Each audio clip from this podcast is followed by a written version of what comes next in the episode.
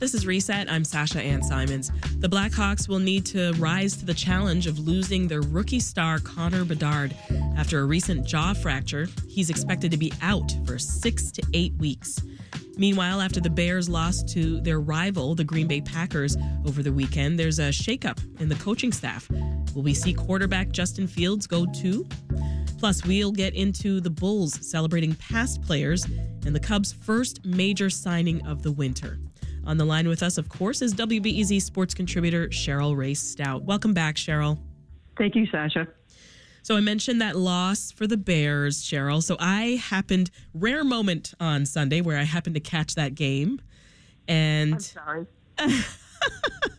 don't apologize. Uh, but it was it was quite sad in the end. I now hear though that big changes are already underway for the team. So talk to us. Who's getting fired? Well, they've already fired the offensive coordinator, Luke Getsy, and they also fired five offensive assistants. So, you know, it, it, was a situation where the offense really struggled throughout, you know, the two years that Getsy has been there calling the plays. Mm. So they cleaned out the entire offensive coaching staff, essentially? They, they, kept a couple. They kept the, the line coach and they kept the tight ends coach. Those those are two areas that did well. The offensive line improved and the tight ends are with uh, Cole Kmet having a good year. You know, so they kept those two. Did you see that coming? Yes. There was no doubt uh, that that was a direction they were going, especially when you look at that game against Green Bay, yeah. when you scored zero touchdowns. Mm-hmm. You know, this was a game when, in the week before, you had such a great game against Atlanta. So this was going in that direction, and and there's no, and the fact is, is that their offense ranks in the bottom rung in almost every offensive category except for the running game. Mm. Yeah, offense was clearly an issue here. You talked about, you know, the last couple of years under under Luke, but I mean, is that a new thing for the Bears for for the offense to be such a a target? No, it's been a historical issue with them, except when they had people like Walter Payton and you know Neil Armstrong, Neal Anderson, and players like that. And they've had some positive players I will have to say that this year they also had a positive receiver in DJ Moore. He had over a thousand yards, so he, that was positive. But overall, when you look at the Bears' offensive schemes the last several years, even under Matt Nagy, who was supposed to be this offensive genius, it didn't work. It hasn't worked. Mm. Well, when it comes to finding a new offensive coordinator, here's what head coach Matt Eberflus says that they're looking for. Obviously, you want to have somebody that's a great teacher you know, uh, I think that's important because you know he has to coach the coaches to coach the position. I think that's the number one trait of any great coach. So, what do you think? What options do the Bears have right now for a new offensive coordinator? I, I want to bring up this one thing. It will not be a decision just by Matt Eberflus. The GM Ryan Poles will be part of that decision process, and that's important to know that. It's going to be interesting who they talk to. They already have made contact with Seattle's offensive coordinator Shane Waldron because their head coach uh, has been put, Pete Carroll has been pushed out. There's other coaches that are in the league or offensive coordinators like Frank Reich, who was fired from uh, Carolina this year as the head coach. He was the head coach with Matt Eberflus at Indianapolis. You know they have a rapport, and he's also known as offense. Eric Bieniemy, who was uh, fired with Washington, he has a connection with Ryan Poles from Kansas City. So they're they're they're putting their feelers out. And actually, from what we understood from the press conference yesterday, they've been getting a lot of calls from people wanting the job. Really? Any yeah. idea who? Some of the people I mentioned. Yeah. yeah. Oh, that's interesting. Know, yeah, it's, it's good. It's a it's a job to, to have because you know the things were not great this year, but you see an uptick on this team because they won five of, of the last eight games. Well, you you mentioned uh, the GM will be part of this decision making. How do you think that'll differ, rather than uh, rather than if it was just an Eberflus decision? I think because he knows what direction the team's going to go as far as filling out the roster more than Matt. Matt's going to know a lot, but Ryan's going to be making those decisions. And so, with that in hand, he will be able to process it. And also, he's got an offensive background. He was an offensive lineman. And so, sometimes having that background will help you know, help Matt Eberflus get over the hump and find the right person. Mm. So Eberflus, uh, the head coach, of course, is staying. Mm-hmm. What do you mm-hmm. make of that? I wasn't surprised. Uh, as I mentioned, they did win uh, the second half of the season. Their yeah. defense had had elevated in a lot of categories, especially against the run. Uh, their secondary with some of the rookie players and some of the younger players really, you know, uh, improved. And when Ryan Poles dealt for uh, Montez Sweat, that really helped that defense. And Matt Eberflus called the plays because his, you know, defensive coordinator, you know, had to leave. Um, so he made positive strides with that. It's just kind of interesting, Sasha, when you you retain him but you don't extend him. Mm-hmm. And that's what could be interesting when you look for offensive and defensive coordinators because if you don't extend the head coach, where does that leave them in the future, the OC and the DC? Now, here's a question that I know a lot of people are, are thinking about. What is going to happen to QB Justin Fields? I mean, the, he's the beloved quarterback, especially with this number one draft pick. It, it, that's one we really don't know. And Sasha, when I was driving up to Halas Hall yesterday, fans had put signs along the roadway saying, "We want Justin. We want Justin." It was very interesting to see that. You see the the groundswell the thing is, last year they knew they were keeping Justin Fields, so they had that number one draft pick, and they they waved that around, and they got the deal that they wanted. This year, they're not waiting it around yet, and they're not going to, and they could wait until almost the draft day. But I don't think they'll wait that long. I think because they need to know wh- what they want to uh, go after in the draft mm-hmm. and where they spend their capital for, for the money that they have. So I, I think the decision. I think they're leaning towards Justin but really you couldn't tell by that press conference for sure where they're going with that. Yeah. And, and it's a shame because if Justin does stay, it will be his third offensive coordinator in four years. Right. Well, you know, I, I saw not too long after the game, he left a, a sweet note on, mm-hmm. on social media. It sounds like he wants to stay. He loves it here. Yeah. He does. And, and, and Sasha, when you go in that locker room, those players love Justin. No two ways about it. They love him. And when I asked DJ Moore, you know, after he had his, his meeting with uh, with the front office, I asked, "Do you do you think he'll be back? Do you want him back?" And he says, "Absolutely. He wants him back as his quarterback." Yeah. On a fun note, uh, I'm hearing the Bears are going to play a game in London next season. Is that right? Yeah. Yeah, they played there in tw- uh, 2019, and they're going back there again and we don't know who their opponent is, or you know, this will be their fourth trip to London playing a game.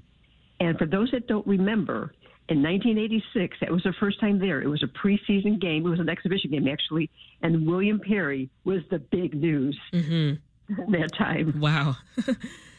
All right, let's uh, turn to the Blackhawks now because uh, another big story here: Connor Bedard, who would have been the youngest All Star in NHL history, now he's going to miss the game after jaw surgery. That's got to hurt. Mm. Yeah. Your yeah, reaction? That that's tough. I was at a Bulls game and I was actually watching the game on my my uh, computer and I saw the hit. It was a clean hit. It, you know, you know, speculate about that. And the way he held his jaw, it's a gut punch. It's a gut punch for the organization. It's a gut punch for the fans. It's a gut punch for the NHL because mm-hmm. they have really spotlighted this young man. And yesterday, Luke Richardson, the head coach, he has gone. He had that when he was a player. He had a slap shot that hit his face and broke his jaw, and he was out five and a half weeks. And he's going to have to have it wired up. You know, the thing is that they, you know, the concern you have is his mental issue with that. Also physically, because he's going to have to wire, you know, going to wire his jaw shut. So he's, his intake of, of everything is going to be liquid.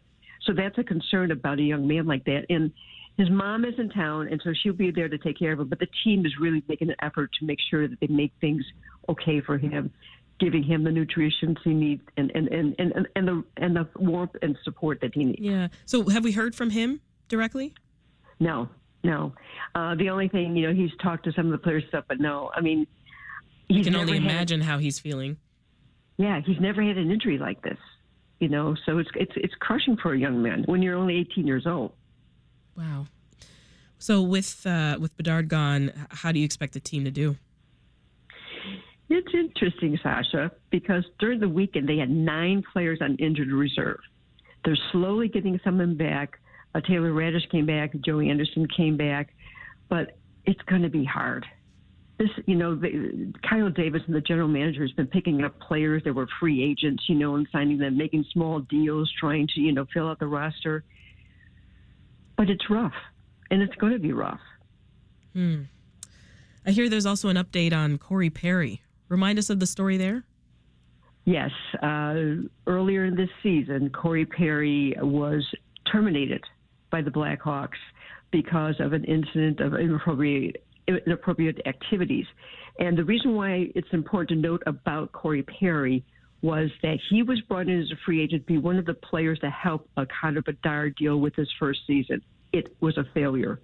He met with NHL Commissioner Gary Bettman yesterday, and there's talk that he can find uh, another team. He could sign with another team. So it's interesting that, that the, the failure here, and he's still going to be able to have a career someplace else. Yeah.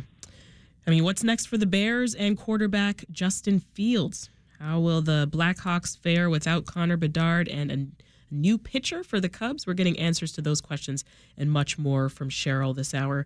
Uh, let's turn to the Bulls now, Cheryl. The Ring of Honor ceremony that's happening this Friday. What does it celebrate exactly? Well, tonight they're actually having the gala, and I get to be at the red carpet, so I get to talk to the players. I get to be involved with it. Thirteen individuals are going in, and one of the teams.